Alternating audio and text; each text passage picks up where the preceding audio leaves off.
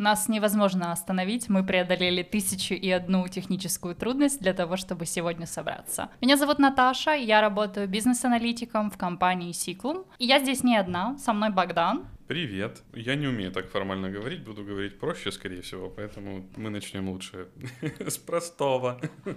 Мы будем записывать Сиклум-каст в формате обсуждения новостей, которые распирают, например, Богдана или кого-то из присутствующих, для того, чтобы мир узнал, от чего нас прет. От чего нас прет? Ну, Например, ты когда-то задумывался о том, что у тебя будет робот в квартире, и ты такой ложишься спать, а он в соседней комнате. Ты сейчас вот сказала, а у меня робот-пылесос в соседней комнате. Я должен его бояться теперь, типа, или как? Их же очень много, ну, роботов, а, если так. Робот-пылесос у меня есть. А, кроме того, все зависит от того, что мы вкладываем в понятие робот. Сейчас даже стиралка или холодильник — это тоже роботы. Вот, вот. Это. Вот сразу слышу, что Head of Engineering подключился. Сразу такой, давайте определим, что есть робот. У нас на линии Андрей Дегтярев, Head of Engineering, который раньше работал в Гугле, а теперь возглавляет наш отдел в Сиклуме. Андрей, как ты думаешь, что будет самой главной темой 2022 года? Я думаю, темы уже не меняются довольно долго. Топ-3 — это искусственный интеллект, крипта а, и покорение космоса. Чё крипта, ха-ха? На биткоине проиграл денег много? а, к счастью, пронесло. Ты в Dogecoin инвестанул или что? Я дошкольными что? Dogecoin? Нет. Ты не слышал? Ох. А, Doge... Да, да, я понял. А, не-не-не, вот туда можно было бы вложиться, но нет, я как-то, у меня пока эта крипта ассоциируется с Форексом почему-то. Я как бы, может быть, немножко старомодный в этом отношении чуть-чуть. Мне только что мой, мой босс на, на звонке сказал, что нужно потише говорить о том, что у меня есть банковские счета в Швейцарии. Вот. На что я на что я поспешил уточнить, что это не текущий счет в Швейцарии, а, а другой. Так что все не так плохо. Не, ну Швейцария это не так плохо. Если бы Кипр, Мальта, то было бы, наверное, все-таки интереснее. Да, да, да. Ты бы нам рассказал, как защитить свои данные в этих странах для того, чтобы тебя никто не нашел. Все говорят, там богатые айтишники выходят в офшоры, там выводят свои деньги. Вот оно как происходит. Офшор это не всегда плохо. Офшор, дословно перевод, все, это все, вне заканчиваю, заканчиваю, заканчиваю. Это айтишный подкаст.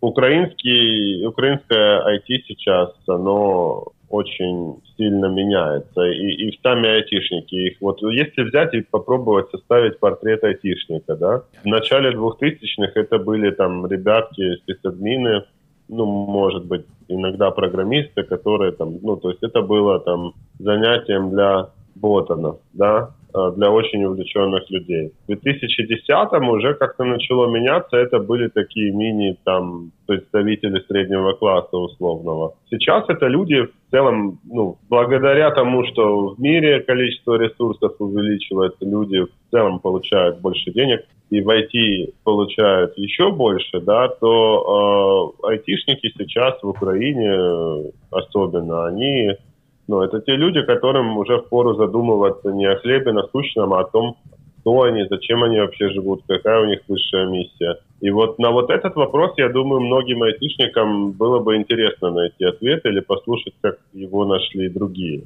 А, потому что, ну, базовые потребности, ну, окей, там, да, то есть э, сколько можно по барам ходить, путешествовать, там, закрывать все свои гештальты, там, в Калифорнии, э, возле Короче, водопада. Зажрались, я понял. Зажрались, зажрались эти айтишники, пора найти миссию в своей жизни. Зачем это все? Что останется после тебя, да? Причем миссию даже, да, мы, да, миссию даже не с позиции, что зажрались, а с позиции, что вот просто надоело, да, вот что, куда дальше, то есть когда у тебя чего-то нет, тебе хочется это заполнить, и ты это заполняешь. Ты сюда, когда приходишь, вот основное количество депрессии у людей как раз в этот момент, когда вроде как уже все есть, но непонятно, что дальше. На эту тему я бы лично слушал очень много, потому что через таких транзишенов я прошел там, ну, как минимум две. И это было непросто. Это было интересно, но это было непросто. И вот как раз слушать людей, которые там на разных этапах своей journey, мне было очень интересно и полезно. А ты говоришь, две. Первая неудачная была?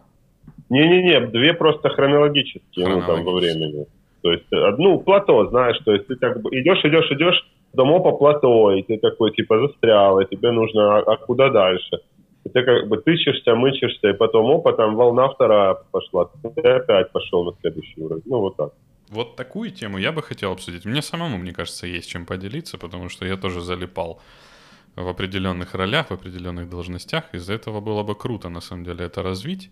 Что самое интересное, экстра деньги в IT, а тут еще тебе сверху выгорание, изменения в карьере, изменение того, что ты делаешь. Я думаю, нам точно стоит обсудить эту тему. Давайте ее отложим до следующего подкаста. А сейчас, конечно, хотелось бы все-таки получить еще и мнение аудитории. Интересно ли им это будет послушать? Возможно, у них есть свои истории, которые они готовы будут с нами расшарить. Есть Сиклоновский Facebook, есть Сиклоновский Instagram. Будем рады за любые комменты, за любую критику в том числе. Очень интересно будет узнать мнение аудитории, которая нас будет слушать.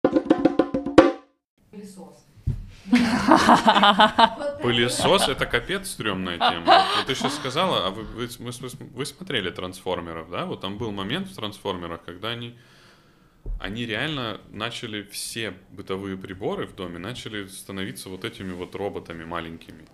И они были роботами-убийцами, да? Ну, типа, это же так страшный сон. В да? этом же же проблема, что типа Boston Dynamics, когда выпустил вот этого робота, который должен помогать там престарелым людям или там, ну, людям, которые не могут выйти, например, в магазин, бытовые такие вопросы, типа, сходить в магазин купить. И вот ты прикинь, ты живешь один, там, тебе там 75 лет, ты там дедушка, который остался один у тебя в доме, а, типа создание, которое должно ходить в магазин, но ты же не знаешь, что оно может вдруг учудить, потому что ты, ну, как бы не контролируешь алгоритм по факту.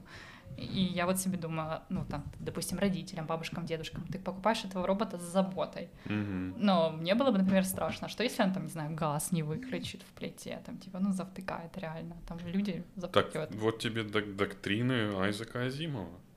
Там же все четко прописано, они же только этим будут руководствоваться. И там же об этом и говорит. Там первая доктрина, она именно об этом и говорит. Что типа робот не может навредить человеку или бездействовать, если человеку будет какой-то вред. Вот тебе будет робот газ ходить и выключать за бабушкой, все нормально.